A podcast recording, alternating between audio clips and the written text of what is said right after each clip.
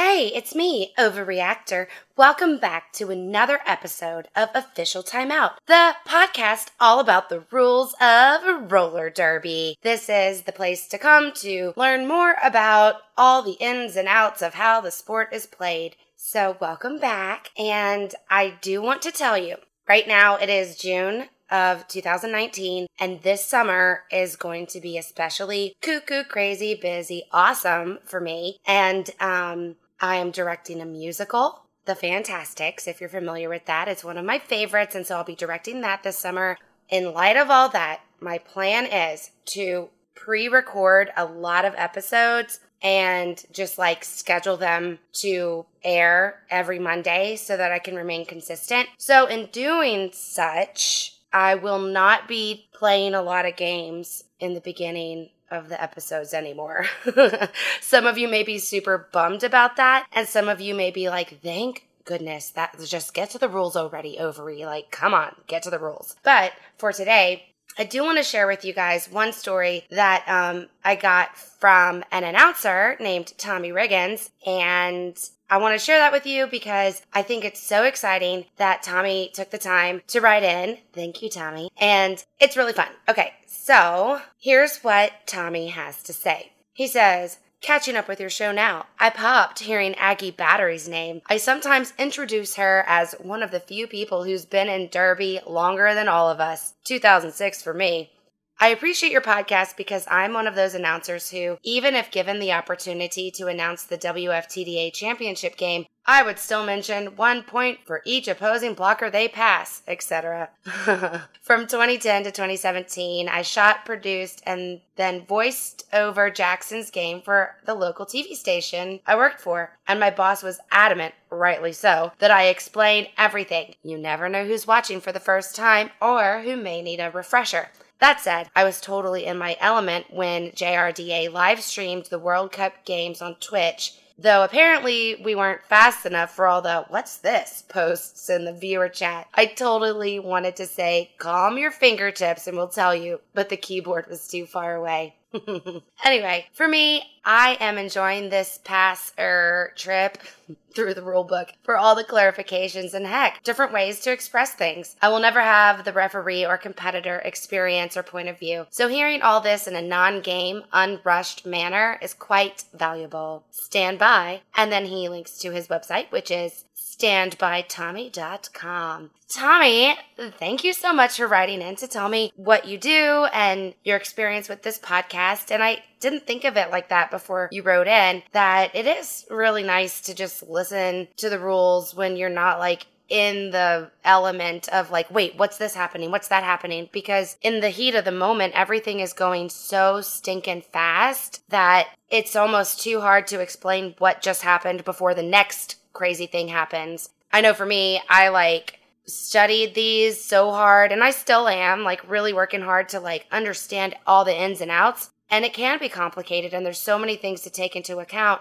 So even reading it until you see that situation happen in gameplay, it's like it takes a while to get that experience to have it click. And in fact, this uh, past bout I just refed yesterday, I was the outside pack referee, OPR, for a non sanctioned bout. And Scruff McDuff was the head referee and he was on the inside. And there was a situation where one of the skaters' toe stops fell off, like in the middle of a jam, and it's, you know, rolling through the grounds and everything. And I wasn't even quite sure what to do. And the skater herself, like, went back, retrieved the toe stop, and carried it in her hand for the rest of the jam. I will say, I know Scruff saw the whole situation happen. He didn't call anything, I'm thinking I'm not confident that this is an equipment violation because I don't recall anything about toe stops. So after the jam, I quickly went in and I was like, what was up? Was that equipment violation? And he explained to me very quickly something about toe stops not being one of those required elements. And the skater did retrieve it quickly from the track so it was not a hazard. And if anything, the skater could have been called on out of play, but she returned and play very promptly when called and and so no penalty was warranted in that situation. So even little things like that, I could have read that scenario a hundred times, but until I saw it in action, it didn't register to me. And for the record, I don't know and cannot reference if or where that takes place. But um, I trust Scruff, and he is a level two certified ref now. Congratulations! And so um, I'm learning as I go, guys, for Realsy Pie. Like, let's do this. Let's do it together.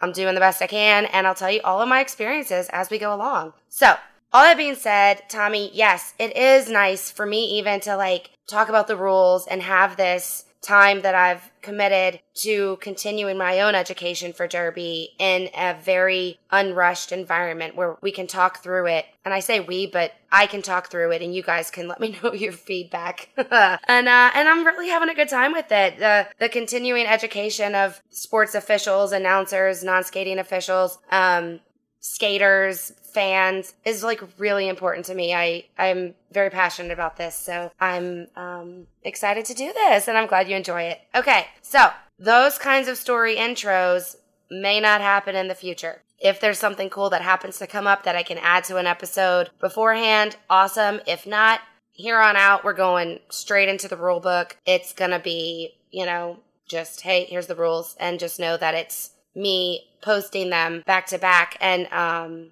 not back to back, but that I'm scheduling them from here on out to cover the entire summer. And if there's any kind of clarification, I absolutely will do some kind of quick little, at least midweek clarification thing, you know, to fix anything that happened in the past or whatever. So, all right, let's go ahead and pick up where we left off. And this would be in section 4.1.2 of the WFTDA rulebook. And this can be found at WFTDA.com. All right, section 4.1.2 Impact with an illegal blocking zone. Making contact with an illegal blocking zone should be penalized based on the impact it has on the target. See section 2.4.2. Using an illegal blocking zone also has sufficient impact to warrant a penalty if the contact puts an opponent significantly off balance or significantly alters their trajectory or speed. For example, significantly holding them back. Illegal blocking zones include head down to the collarbone, forearm from the points of the elbow to the fingertips, legs from below mid thigh to the wheels of the skate, for safety reasons, any forceful contact initiated with the head or neck, intentional use of the head or neck to positionally block, or intentional and forceful jabbing with elbows or strikes with knees should be penalized regardless of impact. Forearms are considered a legal blocking zone when they are held close to the initiator's torso you can see figure 4.2 for legal blocking zones. And I do have a picture of this on my Instagram as well. And my Instagram is ovary underscore actor. Okay, we're going to move to the casebook scenarios for section 4.1.2 impact with an illegal blocking zone right after this quick break. Okay, let's go ahead and look at the casebook scenarios associated with section 4.1.2. This would be regarding impact with an illegal blocking zone. Here's the rule. Making contact with an illegal blocking zone should be penalized based on the impact it has on the target. You can see section 2.4.2 for that, and the origin is from section 4.1 Scenario C4.1.2.a. Red Jammer initiates a block with their forearms tucked into their torso to a legal target zone of White Blocker. White Blocker is knocked out of bounds. The outcome no penalty. The rationale Red Jammer's forearms were fully tucked into their torso. While forearms are an illegal blocking zone, tucking them into the torso effectively makes them part of the torso and thus a legal blocking zone. Scenario C4.1.2.b. White blocker initiates a block against red jammer using their upper arm against a legal target zone. The natural momentum of the impact causes additional contact, sliding down to white blocker's elbow. Red jammer ends up out of bounds as a result of the action. The outcome no penalty. The rationale white blocker used their upper arm to initiate a block. Red jammer's loss of position was a result of a block from a legal blocking zone and not the additional contact that resulted in the and not the additional contact that resulted from the momentum of the impact.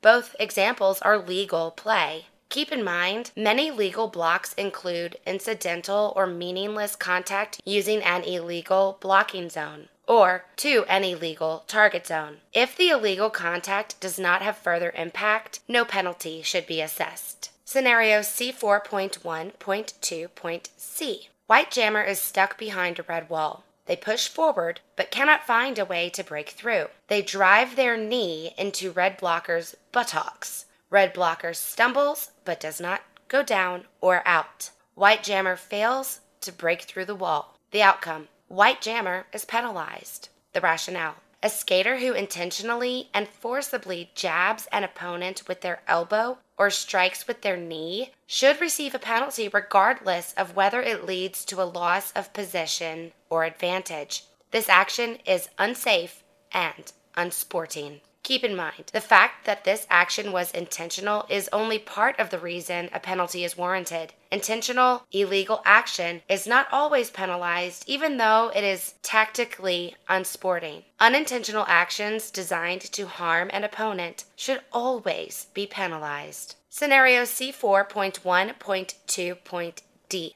As White Jammer advances, Red Blocker is knocked off balance and into White Jammer's path bending over and positionally placing their head in front of White Jammer. White Jammer comes to a complete stop to avoid contact with Red Blocker's head. The outcome no penalty. The rationale Though White Jammer lost significant momentum as a result of Red Blocker's positional block with an illegal blocking zone, their head, unintentional positional blocking with the head does not warrant a penalty. Keep in mind, if Red Blocker had intentionally presented their head in order to slow White Jammer's momentum, or continued to use the threat of harm to their own head as a barrier, Red Blocker should be penalized for unsafe and unsporting conduct. Scenario C4.1.2.e White Blocker is knocked off balance and grabs hold of Red Blocker's jersey in an attempt to regain their balance. Red Blocker remains standing, but is significantly slowed by the pulling at their jersey. White Blocker regains their balance. The outcome White Blocker is penalized. The rationale assists taken from an opponent, such as whips or braces, are penalized if they result in some kind of advantage for the initiator or disadvantage for the opponent. White blocker significantly slowed red blocker by using an illegal blocking zone. Scenario C4.1.2.f. White pivot attempts to join the other white blockers, but is held back by a wall of red blockers. White pivot wiggles past red blocker on the outside line, using their forearms on those red blockers to hold themselves in bounds. The outcome White pivot is penalized. Rationale White pivot gained superior position to red blocker by using their forearms to remain in bounds during an action that would have otherwise taken them out of bounds. Keep in mind, the fact that White Pivot's forearms were used to keep them in bounds is not why this warrants a penalty. Rather, it was that maintaining in bounds status resulted in a gain of position. Scenario C4.1.2.g Red Jammer has passed all but the foremost white blocker. White blocker faces clockwise with their arms outstretched and initiates a block against Red Jammer with the entirety of their arm, upper arm, elbow, and forearm. Red Jammer is not knocked down, but they are brought to a stop. The outcome White Blocker is penalized. Rationale Though Red Jammer did not lose position, their progress was significantly impeded by illegal blocking zones. Keep in mind, if White Blocker had dropped their forearm and elbow as soon as contact was made, no penalty should be called. It was the prolonged impact of the forearm and the elbow that made the action penalizable. Penalizable. That made the action penalizable. Penalizable. I don't think I've ever said the word penalizable before. penalizable. That's not right. Penalizable. Penalizable. Hmm, that's a tricky one. I really like to pronounce words properly, and I do stumble over words a lot, especially because a lot of times when I'm recording this podcast, it's like at the end of the day and blah, blah, blah. But I really don't know how to pronounce this word penalizable. You guys can hang tight with me while I Google it. This actually was the final casebook scenario for that section, so it'll be fine. Pronunciation. Okay, well, here's how to pronounce penalize. Penalize or penalize. Sounds like it's penalize or penalize. So I'd imagine it's penalizable or penalizable. All right, so there we have it. That is the end of section 4.1.2 and all of the casebook scenarios associated with that. And I am going to go ahead and end it here. It's going to be a shorter episode. One, because I'm busy, and two, because I want to. And that's how it's going to go today. um, all right. Thank you guys so much for tuning in. If you like this podcast, would you please share it. Like, tell your league mates about it. Tell your friends about it. If you have new recruits, point them here if you feel like this might be a good resource for them to learn more about the rules as they're going through the skater training programs and stuff that your league offers. And feel free to reach out and send me an email. I am going to be posting episodes every Monday, and you can email me at ovaryactor at gmail.com. That's O V A R Y A C T O R at gmail.com. You can find me on Instagram at ovary underscore actor. And there is a Facebook page I made. I may have mentioned it before. And it's basically just every time I post to Instagram, I just make it go to Facebook as well. So it's not like you're going to get anything there that you don't get on Instagram. But the name of that page is OT with Ovaryactor because I wasn't allowed to say like anything official. Like it wouldn't let me say official timeout. So it's a little funny. But in general, I feel like if you just like search Ovaryactor, you'll find it. okay, you guys, I hope you're all having so much fun and definitely send me your stories, your derby story of why you love roller derby and what it's done for your life. Send me stories of something really awesome that's happened that you saw or some tricky situation that you saw. If you have seen any just like stinking awesome thing that happened in roller derby, send me a voice memo and you can email me, you can comment on my Instagram, send me a direct message, whatever, whatever. And you guys, this is so much fun. I look forward to talking at you next Monday. Goodbye.